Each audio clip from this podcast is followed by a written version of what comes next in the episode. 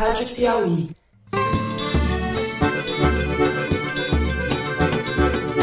Olá, está começando mais um Foro de Teresina, o podcast de política da revista Piauí. Eu liguei para o presidente sim, me surpreendi com o reajuste 5,7. Eu não vou ser intervencionista, não vou praticar política que fizeram no passado, mas eu quero os números da Petrobras. Eu sou Fernando de Barros e Silva, diretor de redação, e converso, como sempre, com a repórter Malu Gaspar. Oi, Malu. Oi, gente. Eu não imaginei que minha vida teria fosse essa. Ninguém acreditava que eu ia chegar aqui. Cheguei. E de repente eu me deparo com essa situação. E com o editor do site, José Roberto de Toledo. Opa, Toledo! Opa! Hoje eu sou presidente da corte. Não se trata de censura.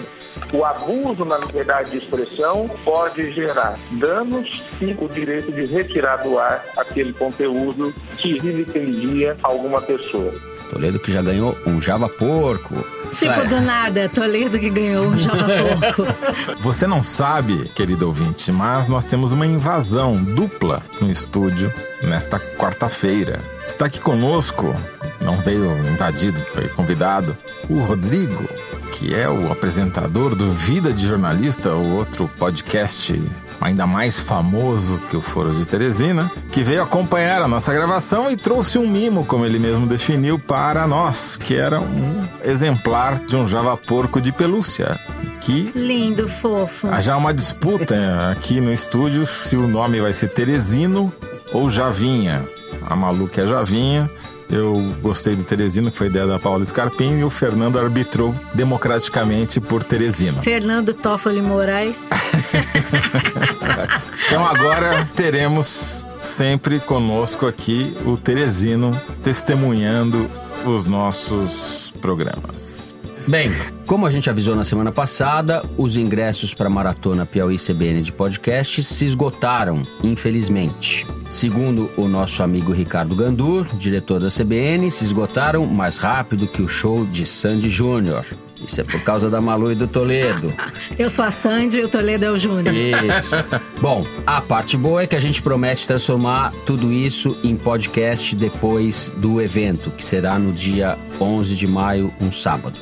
Seguimos então para os três blocos dessa semana. A gente vai começar falando da nova atrapalhada na área econômica do presidente Jair Bolsonaro, dessa vez na Petrobras, a respeito do preço do diesel e as consequências disso.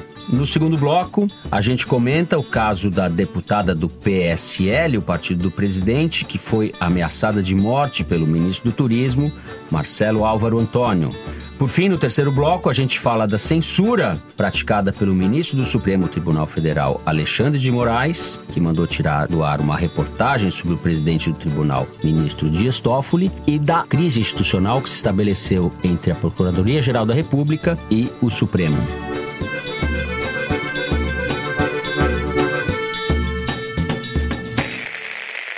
Muito bem. Na semana passada, o presidente Jair Bolsonaro, que não é um intervencionista, é um liberal, desautorizou um reajuste no preço do diesel de 5,7%, que havia sido anunciado horas antes, e disse: Liguei para o presidente, me surpreendi com o reajuste de 5,7%, não sou intervencionista, não vou praticar política que fizeram no passado, mas eu quero os números da Petrobras.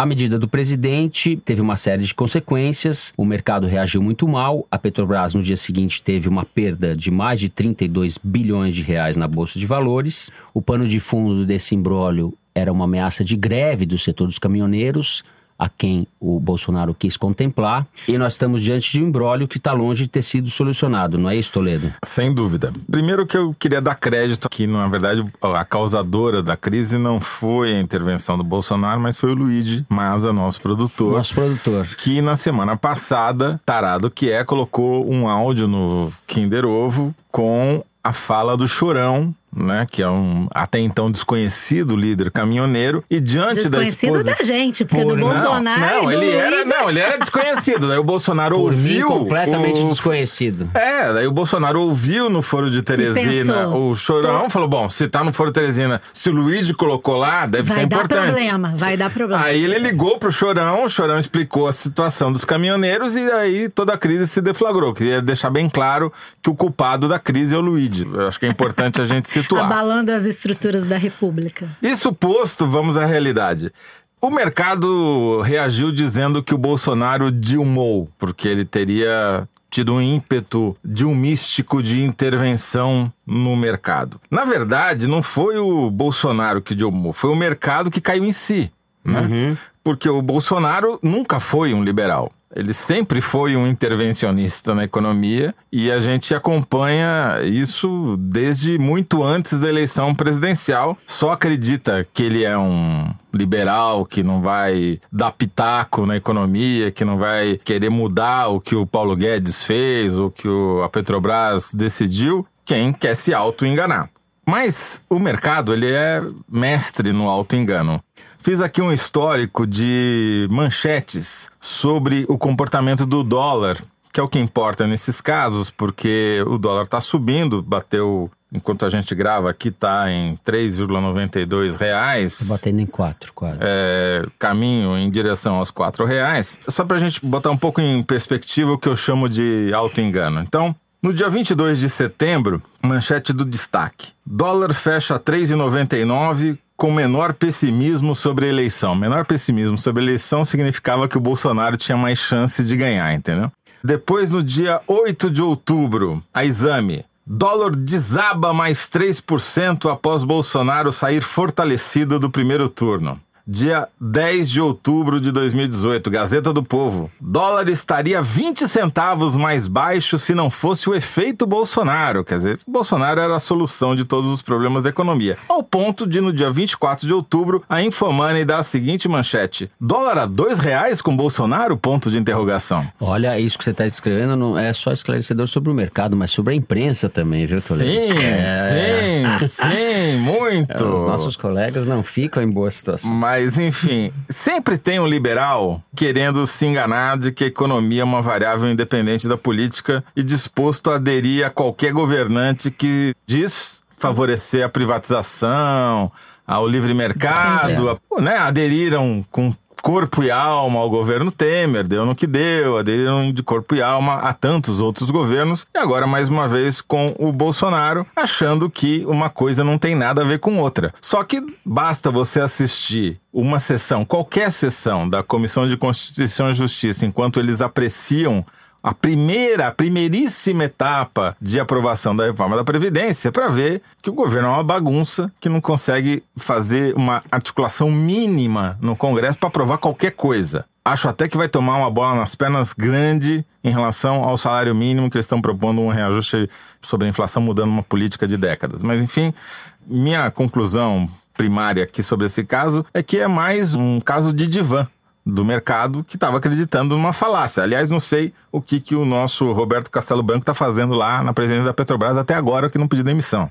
Maluco. Pois bem, ontem o Paulo Guedes deu uma declaração sobre toda essa crise, tentando reescrever a história da crise como se tivesse sido apenas uma pergunta que o Bolsonaro fez para o Roberto Castelo Branco da Petrobras, dizendo que não, que o presidente ouviu as ruas, mas que a Petrobras tem independência para definir seus preços. Pode-se dizer o que quiser, pode-se falar o que quiser, mas a verdade é que essa crise do combustível foi uma derrota para o Paulo Guedes no governo. Não foi a primeira, eu queria lembrar aqui que a gente passou por isso nos outros programas, mas acho que é bom a gente situar. Primeiro, o Bolsonaro dilmou na questão do leite em pó, dizendo que ia botar uma taxa sobre a importação de leite em pó, porque o próprio Ministério da Fazenda tirou lá a taxa antidumping, dizendo que não conseguia provar que tinha dumping do leite em pó que vinha da Europa, do exterior. Os produtores reclamaram, ele foi lá e disse: não, vamos botar uma taxa de importação sobre o leite em pó. Depois, no final de março, ele suspendeu a importação de banana do Equador para beneficiar os produtores do Vale do Ribeira, que é aquela região dele. Agora, no combustível, isso é muito mais sério. Banana, leite em pó, isso são setores marginais. Combustível interfere, diesel especificamente, interfere em toda a cadeia cadeia produtiva produtiva, inflação. Agora, interfere também na Petrobras. Só para a gente pegar alguns números aqui, o diesel representa 60% da venda de produtos da Petrobras ao mercado. Segundo a conta do consultor Adriano Pires, essa diferença entre o que foi aumentado e o que deveria ter aumentado, segundo a própria Petrobras, dá uma perda para a empresa de 13 milhões por dia, 400 milhões de reais por mês, 4,8 bilhões de reais ao ano. Por causa disso, a Petrobras perdeu 32 bilhões de reais em valor de mercado. Só porque os investidores saíram vendendo as ações da Petrobras depois da crise. Hoje, no consolidado, ainda está em 25 bilhões mais ou menos de perda. E aí, o Paulo Guedes, para tentar diminuir essa sensação, diz que não, que não é intervencionismo e anuncia o quê? Medidas de incentivo estatal. Ele anuncia um plano para reforma de rodovias, ele anuncia um crédito para os caminhoneiros consertarem BNDES, seus caminhões, para os caminhoneiros consertarem seus caminhões, que diz pneu. ele vai ser juro de mercado, uhum. e anuncia a criação de um cartão de combustível para que o caminhoneiro possa botar gasolina nos lugares e tentar aproveitar algum tipo de crédito e tal. Gente, eu vou falar, vocês vão me zoar, né? É bullshit. é pura bullshit. Por quê? Primeiro, esses 2 bilhões de reais para reformar a rodovia é o que o governo devia estar tá fazendo. Isso não devia estar tá em um plano de incentivo a caminhoneiros. Ter segundo, 30 mil reais para cada caminhoneiro botar pneu e consertar o seu caminhão, não resolve o problema e piora uma situação que está na origem dessa crise. O problema do caminhoneiro não é o preço do diesel, o problema do caminhoneiro é que o frete está caindo. E o frete está caindo, nós já falamos sobre isso na greve dos caminhoneiros, eu falei isso aqui no foro. Tem muito caminhão na estrada. Os autônomos são um mercado de concorrência livre, tem mais caminhão, o frete diminui. Ele está consertando caminhões velhos e mantendo caminhões na estrada. Então, assim, com dinheiro do BNDES. Com agora. dinheiro do BNDES. Você tem outras alternativas. O próprio Adriano Pires me mandou aqui um plano enorme com outras alternativas de criação de fundo sem usar o dinheiro do governo para você amortecer a diferença no preço do diesel. Você tem uma série de questões. É Sim. É o auto-engano no seu estado maior. Então ele anuncia um plano de privatização de refinarias e eu te pergunto, quem é que vai comprar refinaria achando que o Bolsonaro é. vai botar a mão no preço do combustível? Isso é uma enrolation. E o caminhoneiro não é burro. Então eu acho que não adiantou nada. Bem, gente, aqui estou eu gravando um áudiozinho básico para atualizar as informações do programa. Ontem, depois que a gente gravou, a Petrobras anunciou um reajuste no preço do diesel de 10 centavos por litro, um aumento médio de 4,8%, um pouco menor do que a Petrobras queria fazer, que era de 5,7%, mas que, de certa forma, recupera aí um pouco o prejuízo com a interferência do presidente Bolsonaro. Isso não resolve a desconfiança do mercado, agora está todo mundo com o pé atrás aí com relação a como é que vai ser a atitude do presidente quanto é estatal, mas dá uma aliviada no clima. Vamos ver como é que a coisa avança daqui para frente. Um abraço para vocês. É, o que eu acho é que o Bolsonaro, você falou em Dilma, todo mundo está falando que Dilma, ele não tem nem convicção intervencionista, não é esse o ponto, ele não tem convicção sobre nada a não ser da coisa autoritária dele a respeito de polícia, etc. A respeito de economia, ele não tem convicção sobre nada. E o que me chama a atenção é a informalidade, a bagunça desse episódio, né? Ele passou, desautorizou uma medida da direção da Petrobras e da equipe econômica. No dia seguinte, na sexta-feira, o Paulo Guedes, que estava nos Estados Unidos, deu a seguinte declaração para a imprensa: Eu passei o dia inteiro trabalhando, não tenho informação suficiente eu tenho um silêncio ensurdecedor para os senhores. É uma contradição. Diante da imprensa, uma espécie de deboche, né? Não, uma contradição em termos. No Se sábado, ele tivesse passado trabalhando, ele teria informações. Exato, né? exato. Ele estava no lugar errado, né? Ele tá nos sábado, Estados Unidos, em vez de estar tá é. aqui, né? Em tese, o trabalho dele não é vigiar o presidente, né? Cadê não, o general Heleno? Você não pode sábado, deixar ele sozinho. É menor de idade. Para continuar, no sábado, no dia seguinte a essa declaração, ele volta a falar, diz que uma conversa vai consertar tudo, daí abre aspas. O presidente tem muitas virtudes, fez muita coisa acertada e ele já disse que não conhece muito economia. Se ele eventualmente fizer alguma coisa que não seja muito razoável, eu tenho certeza de que nós conseguimos consertar. Ou seja, ele trata o presidente da República como uma espécie de inimputável ou como uma criança sapeca que a gente tem que ficar tutelando. E, e como é, se ele é fosse é dono do presidente, e né? Para mim, a declaração dele mistura, paradoxalmente, é um misto de prepotência com impotência é porque o Paulo Guedes é um prepotente, ele acha que vai amansar, vai domar o animal, como ele já falou do Bolsonaro no perfil que a Malu publicou no ano passado. Agora, esse episódio todo revela a impotência dele diante do que está acontecendo. E aí ele fica dizendo que resolveu, como se a gente fosse acreditar Não, numa coisa dessa. Vamos só dar a real, né? Um estava nos Estados Unidos e o presidente da Petrobras estava a caminho dos Estados Unidos, a caminho de Chicago, provavelmente para pegar instruções, né? Quando o Bolsonaro ligou e falou: escuta. Aquele, É aquele, aquele negócio que você anunciou, pode esquecer. Por quê? Porque o Bolsonaro deve a eleição dele a algumas coisas. Uma delas foi a greve dos caminhoneiros, que desestabilizou completamente o governo Temer e ajudou nessa sensação de descontrole que vai convergir para a eleição do Bolsonaro. Os caminhoneiros são base eleitoral prioritária, só não são mais orgânicos do que os paramilitares no Rio de Janeiro. Mas tirando os paramilitares do Rio de Janeiro, os caminhoneiros Base estão ali, é base orgânica do bolsonarismo. Ele não pode deixar esses caras sozinhos na estrada, sem trocadilho.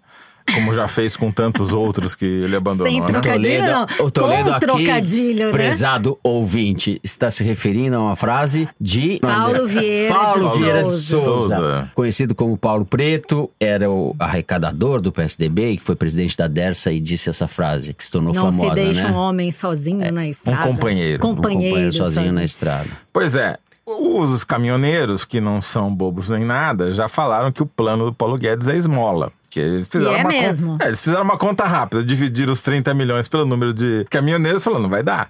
E como é que a gente vai fazer pra gastar o menos dinheiro possível e enganar esses bobos desses caminhoneiros, Então, né? assim, é muita presunção do Paulo Guedes achar que ele vai, de um lado, tutelar o Bolsonaro, porque o Bolsonaro já mostrou que ele é um cavalo chucro.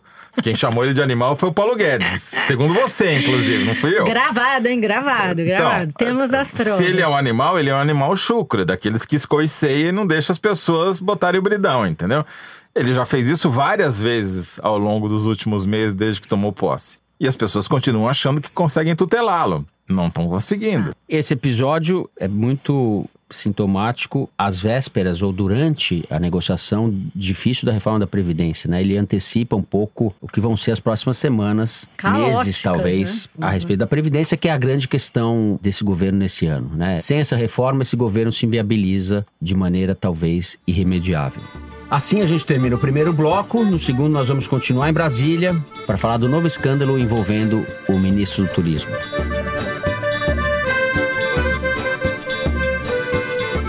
No último dia 10, uma quarta-feira, a deputada federal Alê Silva, do PSL de Minas Gerais, prestou um depoimento à Polícia Federal em Brasília, no qual relatou ter sofrido ameaça de morte por parte do ministro do Turismo, Marcelo Álvaro Antônio, ministro do Turismo, que também é do PSL de Minas Gerais e foi eleito deputado federal no estado. A situação, segundo ela, teria ocorrido numa reunião com correligionários no fim de março, em Belo Horizonte, e a deputada solicitou proteção policial. A Folha de São Paulo trouxe essas informações no sábado, dia 13. O Álvaro Antônio, ministro Álvaro Antônio, nega ter feito as ameaças, diz que a deputada fez campanha difamatória contra ele em busca de espaço no partido no estado de Minas. Ele também nega a existência de um esquema de candidaturas laranjas em Minas e a sua participação em irregularidades. Esse caso todo surgiu com reportagens da Folha de São Paulo, não só em Minas, mostrando que o PSL usou candidaturas de mulheres, né, usou mulheres como laranjas para desviar dinheiro do fundo partidário. Malu, você tem novidades sobre esse caso? Sim, falei agora antes da gente entrar no estúdio com a deputada Alê Silva. Eu liguei para ela para saber se alguém tinha apoiado ela depois das ameaças, alguém do PSL, se o presidente Jair Bolsonaro tinha se solidarizado, ou se o ministro Sérgio Moro, quem sabe alguém do governo tivesse procurado ela para saber se ela estava precisando de alguma coisa. Enfim, para prestar um certo apoio a uma pessoa que é do partido, teve uma boa votação, é uma deputada expressiva no momento, né? Tá fazendo denúncias sérias. Ela disse que não, que ela teve solidariedade da Janaína Pascoal, a Joyce Hasselman, várias deputadas de outros partidos, mas que do governo não veio nenhuma palavra. A Joyce é do partido dela, a Janaína é do partido dela. Deputada e a... estadual, no caso, Janaína. Janaína Pascoal, deputada estadual. Inclusive, a Janaína foi bastante enfática, cobrou a demissão do ministro, que isso já não tem a ver com prova de laranjal ou não. Só uma observação, assim, para fazer justiça, a, a, Janaína ela foi muito mais enfática do que a Joyce, porque a Joyce ela Sim. colocou A Joyce 5 fez um milhões head. de. Red, põe red nisso. Ela põe. Não conheço os detalhes da denúncia de ameaça, nem se de fato ela existe ou não. Porém, talvez, todavia, contudo. Quem sabe eu o apoio aí a relato- deputada, né? É, de No tocante a essa questão. Não, a Janaína disse que exigia a demissão do ministro, Sim. porque já não é mais Janaína caso de fez o provar. papel- se- Ela foi solidária, amiga, disse que já estava até acompanhando essa questão desde antes. Mas aí a novidade que eu tenho é a seguinte: falando com a deputada Ale Silva, ela me disse que está apresentando à polícia alguns áudios e mensagens que ela recebeu no WhatsApp. Diz que consegue provar até que essas mensagens saíram do celular do ministro Álvaro Antônio, divulgando o que ela chama de fake news contra ela mesma. Eu tenho aqui algumas mensagens que mostram que o ministro sugere, com um áudio todo picotado, que ela estaria fazendo ameaças contra o ministro, exigindo diretórios regionais do PSL para ela. Do contrário, ela iria falar com o Luciano Bivar e tal. E como quem diz, tá vendo? Essa deputada que ela queria era estrutura, espaço, não sei o quê. E ela estava até me explicando essa polêmica, eu já explico para vocês, mas o que ela me disse é que ela vai apresentar esses áudios porque eles foram enviados para as redes do PSL no sábado, exatamente no mesmo dia que as ameaças contra ela foram divulgadas pela Folha de São Paulo. E ela diz que vai continuar nessa briga contra o ministro porque acha um absurdo que um ministro de Estado fique divulgando informações contra uma deputada em redes de WhatsApp do próprio partido, PSL. E ela até me disse assim: infelizmente, eu não posso sair do PSL, senão eu perco meu mandato. Se eu pudesse, eu sairia. Mas já que eu não posso, que eu tenho que ficar no partido, eu vou até o final nessa disputa com o ministro. Só para deixar claro do que, que se trata essa acusação que o ministro faz contra ela, eles tinham um regulamento lá do PSL que estabelecia que, conforme a votação do deputado, ele teria direito a indicar um certo número de presidentes de diretórios regionais do PSL. Segundo ela, depois da eleição, eh, eles começaram a mudar essas regras para que ela não pudesse indicar essas pessoas e também começaram a fazer reuniões para mudar as regras para as quais ela era chamada. Quando ela confirmava a presença, eles trocavam a data de forma que ela não pudesse aparecer. E por que isso? Porque ela foi uma das pessoas que denunciou a existência desse esquema de candidatas laranjas. Segundo ela, ela mesma fez campanha sem usar o dinheiro do fundo partidário, mas quando aquela primeira denunciante, a Cleusenir, denunciou o Marcelo Antônio, ela disse que prestou atenção nas candidatas da região dela, viu que não conhecia nenhuma delas e foi procurar se informar a respeito de quanto essas pessoas receberam. E aí, diante de todas as informações que ela recolheu, ela disse que não podia se omitir dado que foi eleita por um partido que prometia ser a nova política. A nova política. Pois é, é, esse caso todo faz a gente lembrar. Cadê o Queiroz? Where Né? is Queiroz? Where is Queiroz? O que que foi feito do Laranjal do PSL? O que, que o Moro falou a respeito disso? O que, que o presidente da República falou a respeito disso? O presidente prestou solidariedade a ela? Não, ela disse que não, até agora não ouviu O uma Moro palavra. prestou solidariedade? Nem o Moro, nem o presidente, nem o líder, o deputado Valdir, que é o líder do PSL, nem o presidente do PSL, ninguém, ninguém do entorno do Quer dizer, querem que ela presidente. morra mesmo, então, né?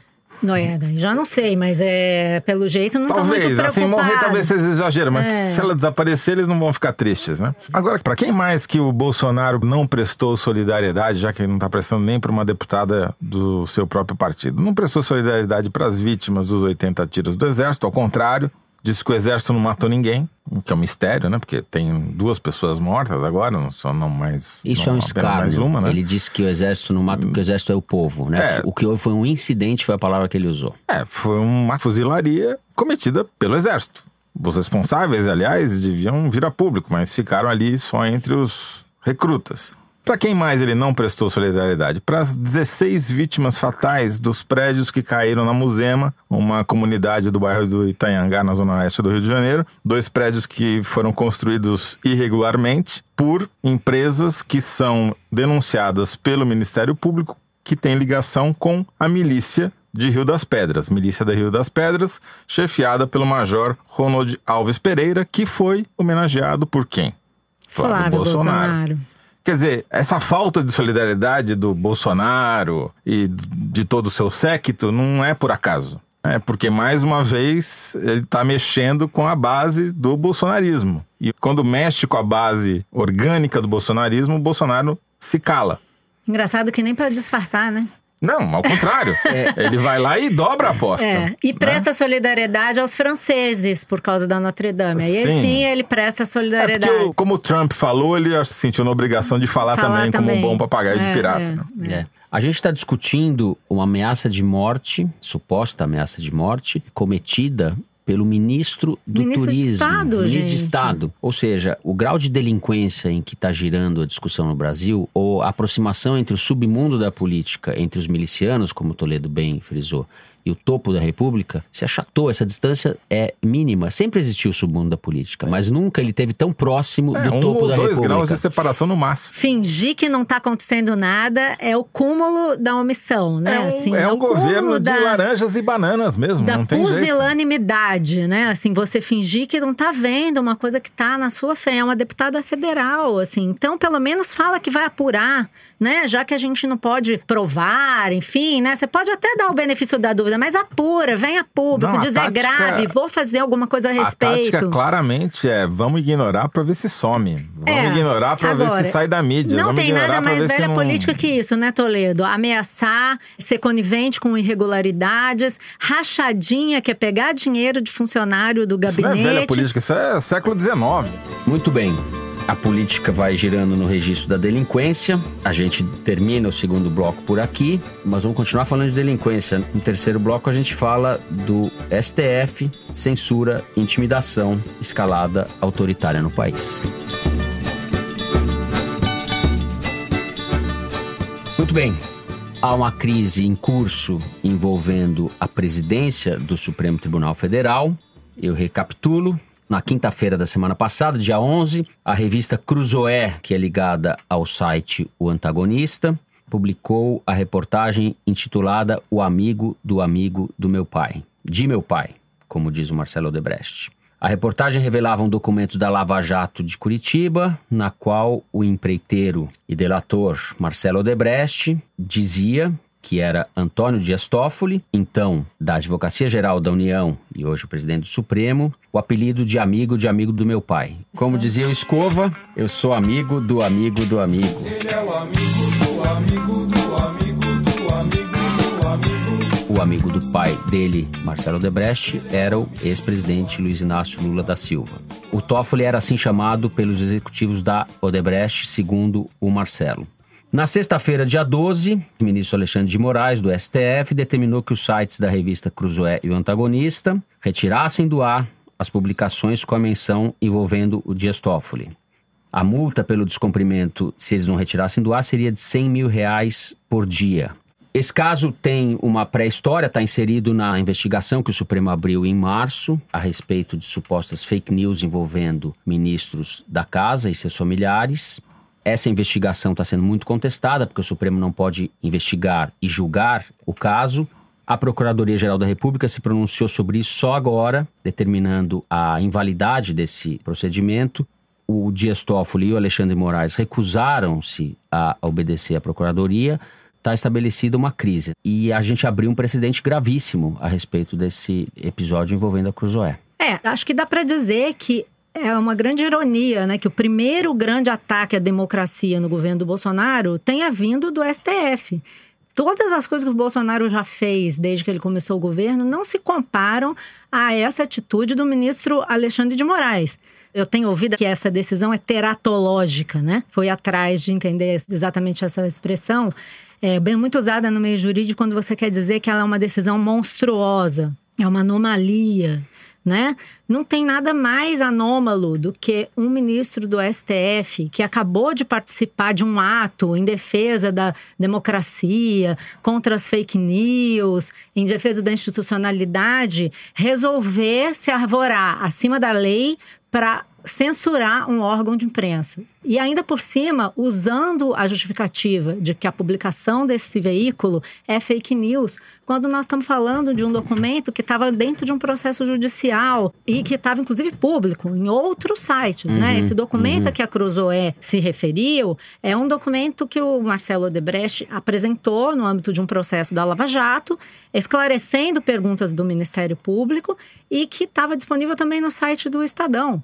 Né? Você dizer que isso é fake news é não só uma desonestidade intelectual, como é fake news, entendeu? E aí, não satisfeito, eles dobram a aposta e fazem uma operação contra uma série de pessoas, sete pessoas foram alvo de ordem de busca e apreensão, e também nessa terça-feira agora, e é isso que levou a crise com a Raquel Dodge, ela resolveu tentar botar um freio nisso, eles mandam tirar do ar os sites, argumentando que existem ataques ao STF. Ora, a gente achava que o direito à opinião opinião era livre. Não teve uma ameaça ao ministro do STF, teve ataques tipo o STF é venal, o STF é corrupto, o STF isso, aquilo. Quer dizer que agora ninguém mais pode falar do STF.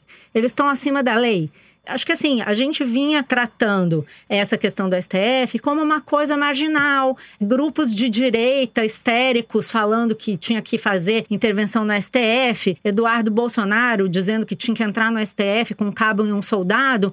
É assim, quando o Alexandre de Moraes eleva a temperatura disso e leva isso a sério, a ponto de fazer um inquérito, arrumar uma crise institucional com Raquel Doge e toda a imprensa brasileira, no atentado à democracia para ajudar o amigo dele, Toffoli, quer dizer, Além de tudo, é uma atitude politicamente obtusa. Ninguém conhecia, ninguém estava ligando para esse assunto. A reportagem da Cruzoé não estava repercutindo, inclusive eles mesmos estavam uhum. reclamando que ninguém estava repercutindo a reportagem da Cruzoé. E agora todo mundo sabe que o Toffoli é amigo do amigo do meu pai. E ao invés de responder que tipo de tratativa ele teve com o Odebrecht, ele quer censurar o órgão de imprensa. Quer dizer, ele só passa recibo é desrespeitoso, é prepotente, é teratológico. Bom, até o nosso amigo Teresino sabe que o ministro do STF não pode ser, ao mesmo tempo, vítima, réu, investigador e, e juiz. E juiz do mesmo caso. A Raquel Dodge está coberta de razão na argumentação que ela faz, e que o Alexandre de Moraes não aceitou, de que quem preside o inquérito é o Ministério Público, ele tem monopólio sobre isso. Está na Constituição. Não cabe ao Supremo Tribunal Federal abrir o inquérito.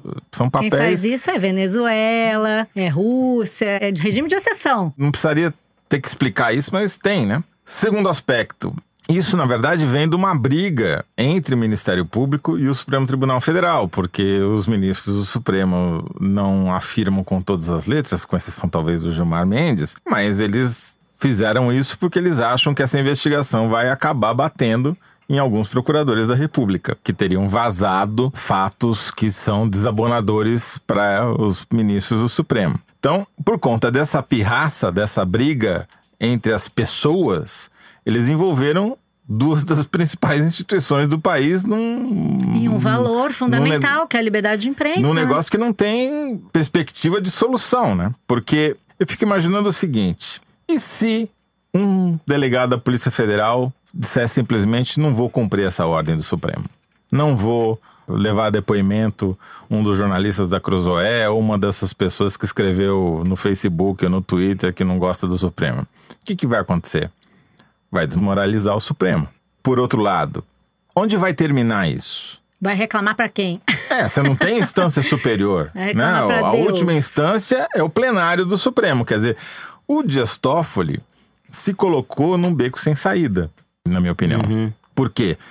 Na melhor das hipóteses, ele vai ser desautorizado pelo próprio tribunal que ele preside. É o que a gente espera, né? Que alguém pare essa Porque loucura, o, o esse ataque de prepotência. Quem já pediu informações ao seu colega Alexandre de Moraes, as informações sobre esse bendito inquérito, e tudo indica em algum momento isso vai ser levado ao plenário. O problema é que quem decide o que vai para o plenário ou não é o próprio Dias Toffolo, que é mais um, uma é. prova de que ele não poderia ser protagonista nessa história, porque ele é o principal interessado. Então, é um caos jurídico institucional sem precedente é. que os próprios ministros se, essa, se, colocaram nessa situação. Essa dupla, Dias Toffoli e Alexandre de Moraes, arrastou o Supremo para o centro de uma crise institucional. Acho que a gente pode falar assim.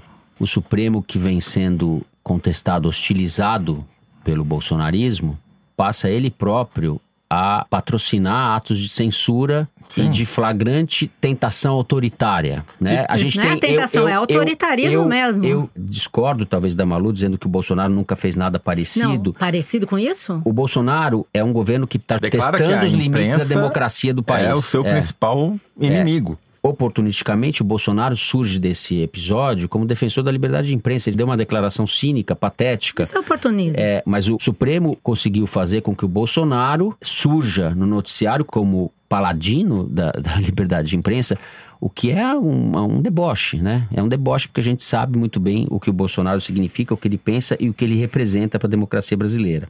O Supremo está patrocinando uma aventura policialesca, de certa forma, mimetizando ou jogando lenha na fogueira do que os seus adversários ou seus opositores vinham fazendo. O caso do Olavo de Carvalho, por exemplo. A gente pode lembrar a revista Época, algumas semanas, publicou uma reportagem do Denis Russo Bugerman. Ele assistiu às aulas do Olavo de Carvalho e mostrou que aquilo lá é uma farsa, que as aulas são patéticas, né? que o curso é uma reportagem que vale a pena ser lida. O Olavo de Carvalho foi às redes sociais, Facebook, etc., para ameaçar o jornalista. Ameaçar, insultar, chamar de filho da puta, entre outras coisas e pôs uma foto da casa do jornalista dizendo se alguém tinha informação a respeito disso. Isso é polícia política. É assim que funciona a polícia política. O, a milícia. O Olavo né? de Carvalho, o Olavo de Virtual, Carvalho é, é ele é paralelo. E é isso que o Olavo de Carvalho é. Ele é o representante da filosofia miliciana, de certa forma. Ele é o, a milícia da filosofia, né? Não vejo definição mais adequada a ele. Ele está para filosofia, assim como a milícia está para segurança pública. Eu juntei aqui as coisas, Olavo de Carvalho Supremo, porque eu acho que tudo isso joga gasolina, para a gente usar o, um. O teu diesel, fala diesel, que joga, joga diesel. não pega fogo, diesel é, não serve. A, a situação está muito esquisita e a gente está diante de uma escalada autoritária. O Supremo está perdendo um pouco o pé da situação. Essa dupla está prestando um serviço enorme a democracia. Eu não sei qual e vai um, ser o desfecho desse negócio. E um grande favor ao Empíricos, né? Que é o sócio do Exato, site, é. do antagonista. Tanto que o Alexandre de Moraes já está sendo chamado no mercado financeiro de Betino. Promovendo aquele, o Empíricos. ele faz a propaganda, né? Em referência a Betina, que ninguém sabe como fez o seu milhão, nem ela mesma. Eu acho que era importante a gente também contextualizar a situação do ministro Toffoli, né? Porque, assim, primeiro que o ministro Toffoli, depois que colocou vários generais do Bolsonaro no gabinete dele, ele até chegou a mudar sua compreensão sobre a ditadura dizendo que agora ele tinha aprendido que não era bem ditadura que tinha acontecido lá em 64. Então já começou ali uma transformação. Agora, o que não se transforma são as denúncias que aparecem toda hora sobre o Toffoli, sobre as quais ele não responde. Então, o fato de eles conseguirem censurar um veículo não muda o fato de que o Toffoli está devendo muitos esclarecimentos à opinião pública sobre negócios e suspeitas que pairam sobre ele. Há vários, tá? Mas uma só, que eu acho que para mim é a pior de todas até agora, ocorreu em 2017. Um ano depois que o ministro Paulo Bernardo foi preso por ordem de um juiz de primeira instância na Operação Custo Brasil. Havia desvios de 100 milhões de reais, o ministro foi preso acusado de integrar um grupo que desviou esse dinheiro de empréstimos consignados de funcionários públicos. E aí, o ministro Toffoli mandou soltar, disse que a prisão era um constrangimento ilegal. Fez um HC que o pessoal chama de HC canguru, que não esperou chegar para ele. Ele pulou as instâncias e mandou soltar de ofício o Paulo Bernardo. Depois ele mandou anular uma busca e apreensão na casa do Paulo Bernardo, dizendo que o Paulo Bernardo morava com a senadora Gleisi Hoffmann, que tinha foro privilegiado. E aí, um ano depois, quando finalmente se conseguiu avaliar o resultado de buscas e apreensões e tal, o que, que se descobriu? Mensagens de celular trocadas pelo ministro Toffoli com o ex-ministro Carlos Gabas, da Previdência, também no bojo dessa operação, em que ficava evidente que o ministro Gabas teve uma audiência com o Toffoli para conseguir liberar lá um prefeito de Santana do Parnaíba que precisava de registro no TRE. Aí o Toffoli deu uma decisão a pedido do Carlos Gabas. Então o que, que acontece? O ministro está atuando do próprio gabinete Nunca se ouviu uma palavra dele sobre isso. Outra investigação mostrou que a mulher dele, Roberta Rangel, que é advogada, presta serviços lá em Brasília, passa para o ministro Toffoli, passava pelo menos 50 mil reais por mês, recebidos do escritório, depositava direto na conta do ministro. Um escritório de advocacia que presta serviços para empreiteiras, prestou serviço para Queiroz Galvão. E, por fim, esse negócio do Odebrecht. Ora, bolas, a revista não falou isso, ninguém está dizendo, nem o próprio Marcelo Odebrecht disse que o ministro recebeu dinheiro dinheiro, só disse que ele fez tratativas. O ministro, na época, era advogado-geral da União. Era função dele receber o Odebrecht para cuidar dos assuntos de interesse lá das usinas hidrelétricas que o Odebrecht queria fazer. Por que, que ele não explica? Por que, que ele não vem a público explicar e fica tentando fugir? O problema é que ele pode explicar, mas daí a gente vai ser censurado, não vai poder dar explicação. né? Gente, tem isso é, risco também. isso é porque é um, um ministro que se diz defensor da democracia. Eu- Ou seja, pega muito mal um ministro se prestar esse papel. Presidente da Suprema Corte do Brasil. O Toffoli, querendo ou sem querer, acabou ajudando o Bolsonaro, que, como você disse, está posando de paladino da liberdade de expressão. O Toffoli está conseguindo salvar as biografias do Bolsonaro e do Mário Sabino, jornalista Mário Sabino, diretor do antagonista. Defender a É. liberdade de expressão de quem a gente concorda é fácil, né? O duro é defender a liberdade de expressão de quem a gente discorda. defende a liberdade Então, de imprensa tem- dos nossos amigos. É, não, tem que de- defender sempre. Por isso que esse caso é um absurdo e a Ele se acha Cruzoé acima da lei. é, é vítima. Mas enfim, o nosso Toffoli e o Supremo, por tabela, ajudaram o Bolsonaro, que estava num momento ruim, por conta do, que a gente já falou nos dois primeiros blocos, a sair por cima nessa história. Só que o governo é tão ruim que ele não consegue nem com um empurrão desse tamanho avançar. Acabou de sair a notícia aqui, enquanto a gente grava, de que foi adiada a votação da reforma da Previdência na Comissão de Constituição e Justiça, que estava prevista para hoje. Já é o segundo ou terceiro adiamento. Isso Aí daqui... ele não intervém, né? Aí não tem problema. Então, isso daqui é um. Todas as sirenes, os sinais amarelos estão piscando. Esse negócio não vai terminar bem. E quando não terminar bem, a economia, se. Espero que não seja o caso, começar a andar para trás, essa crise que é institucional pode se agravar.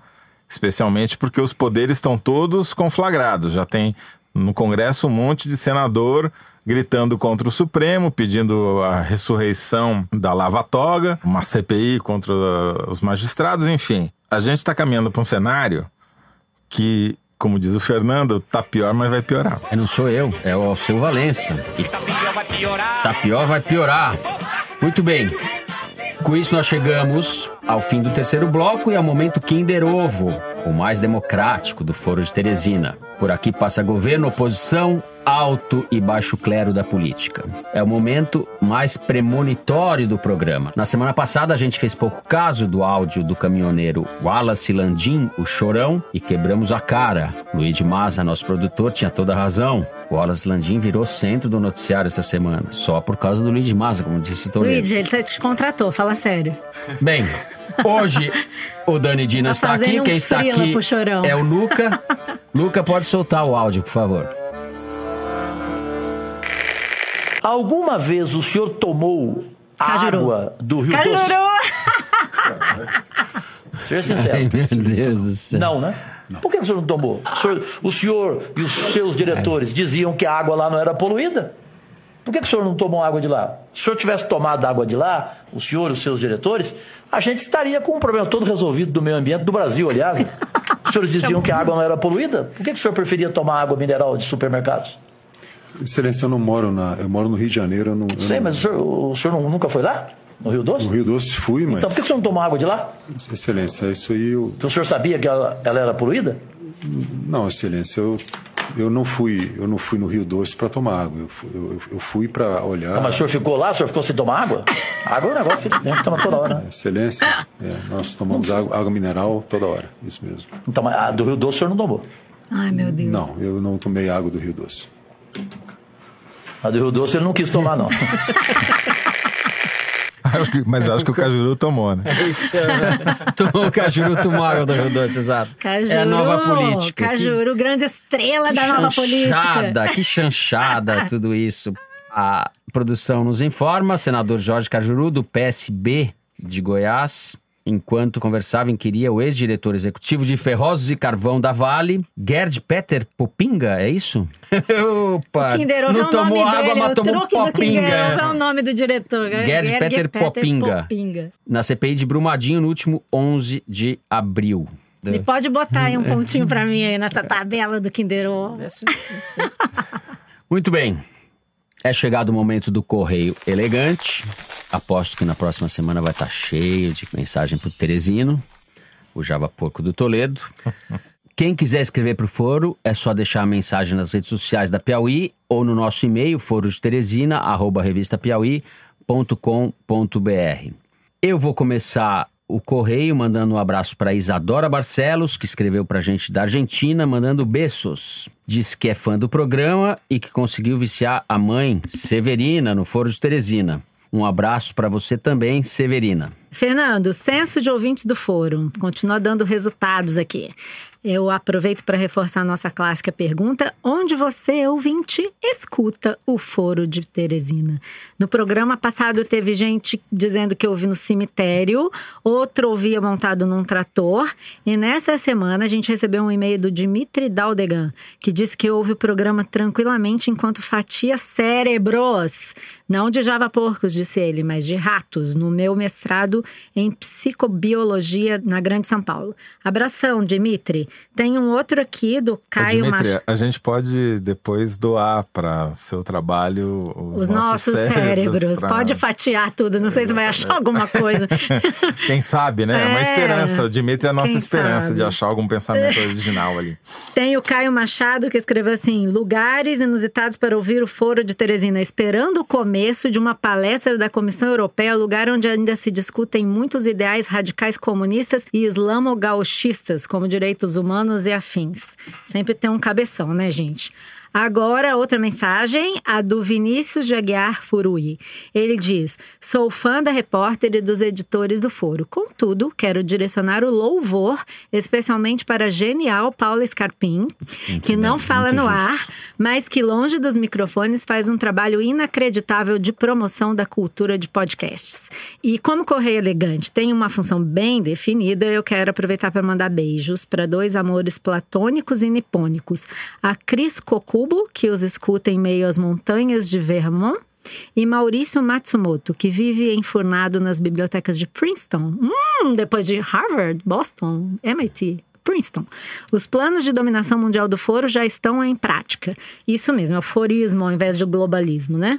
Bom, esse negócio da pergunta que a gente faz e a gente continua repetindo lugares estranhos onde você ouve o Foro de Teresina, chegou aqui uma resposta por e-mail muito interessante de uma ouvinte que vocês vão entender o motivo, preferiu não se identificar.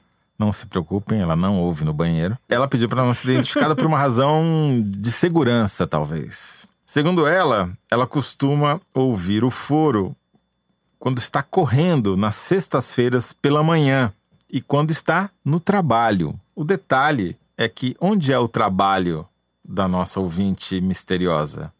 O Palácio do Planalto. Ih, Presidência mas da ela ouve República. no fone, né? Espero que sim, porque senão não vai durar muito tempo. É, meu filho. ali. Não, talvez ela esteja ouvindo também para informar os chefes, não Isso, sei. ela né? fala que é espiã. Ouve É, risada, mas finge que Essa é a desculpa que você vai dar, ouvinte misteriosa, Isso. caso alguém te pegue com a boca na botija, tá certo? Bom, eu também o queria. ouvido no fone. É, exatamente. Eu também queria registrar duas coisas. Um é que o Luiz Paulo R pediu pra gente registrar que ele e um amigo, o Rafael Queiroz, não sei Ih, se é parente, né? Ouvem muito foro. Daí o Rafael Queiroz no Twitter mesmo respondeu dizendo que a amizade entre eles tá ficando abalada por causa do foro de Teresina, porque um concorda com a Malu e o outro concorda comigo. Não, não, povo, não se, não se, não se apoquente com Não, isso. Se nem, é, vocês, se nem eu é e? Toledo abalamos, vocês vão É abalar. o Luiz Paulo e o Rafael Queiroz. Luiz Paulo e Democrácia, Rafael, people, façam, façam como eu, discordem dos dois. Pronto. Ah. Eu só queria registrar uma última coisa aqui, que eu acho que a Malu passou reto, mas é pra Ixi. ela esse, esse, esse reto. tweet aqui, que, pô, eu acho que você tem que dar uma resposta. O que, minha gente? É um tweet da Dimitra Vulcana. Diz o seguinte: A Malu Gaspar fazendo zoeira, falando Bastan, me lembrou da Bettina Botox, do Terça Eu Insana. vi, maravilhoso. Tinha Eu, como bicha POC drag do Vale, adorei. Dele, Dimitra Vulcana, de céu. aprovação.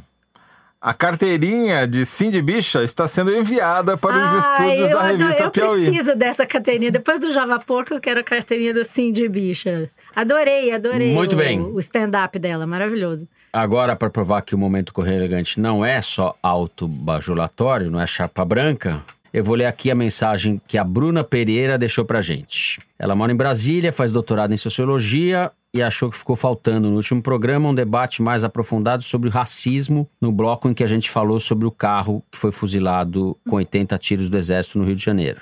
É verdade, fiquei pensando Ela escreveu. A chance da mesma fatalidade acontecer com uma família branca é muito pequena, para não dizer nula. Sem falar sobre raça, não se explica a violência no Brasil. A Bruna tem razão. Obrigado pela Faltou observação. mesmo, Bruna. Fica registrada aqui. Fernando, antes de terminar, também eu acho que nós do Foro deveríamos prestar atenção na dica que o ouvinte Paulo Vinícius Magalhães deixou pra gente no YouTube. Quer dizer, depois de falar da crítica, a gente volta a se autobajular, né? Ele escreveu o seguinte nos comentários do último programa no YouTube. Isso aqui tinha que ter umas 100 mil visualizações. Cadê o marketing, meu povo? Chama a Ana Hickman pra fazer o foro aí com vocês. Aquele abraço. Ela não cabe no estúdio. Não cabe. A perna dela não dá a distância aqui. Ai, ai. E logo embaixo, o Carlos Eduardo. Fala isso não, o Foro de Teresina é hipster. Se tiver 100 mil visualizações, vira modinha e Toledo e Malu desistem de apresentar. De jeito nenhum, quanto mais visualização, mais a gente gosta, né? Tá Porque a. Malu, a Malu Vou gosta, até gosta cobrar, da fama. Quero cobrar os cliques, monetizar, como diz o povo lá no YouTube. Vamos É, monetizar A gente vai negócio. precisar, em algum momento, a gente vai precisar que monetizar, esse negócio essa aqui. né? parada. é, é. Não, pode, gente, 100 mil. Campanha pelos 100 mil, manda ver. Então é isso. O Foro de Teresina dessa semana vai ficando por aqui. A nossa diretora é a Paula Scarpim. Os nossos produtores são o Luiz de Maza, a Mari Faria e a Ana Carolina Santos. A Júlia Sena faz o vídeo do Foro Privilegiado, o teaser do Foro de Teresina que vocês encontram nas redes sociais da Piauí. Quem edita a gente é a Mari Romano. A finalização e a mixagem são do João Jabassi, que também fez a releitura da nossa música tema, composta pelos piauienses Vânia Salles e Beto Boreno. A Kelly Moraes é a responsável pela nossa coordenação digital. O Foro de Teresina é gravado no estúdio Rastro, essa semana com o grande Luca Mendes. Dani Di está de férias, tomando batida de coco na, no Havaí, não é isso? Eu sou Fernando de Barros e Silva, agradeço a companhia de José Roberto de Toledo Tchau. e da Malu Gaspar. Tchau, gente. Até a próxima. Não vai esquecer do Teresino. E Teresino? Fala aí, Teresino. Teresina manda tchau. É isso, gente. Até a semana que vem.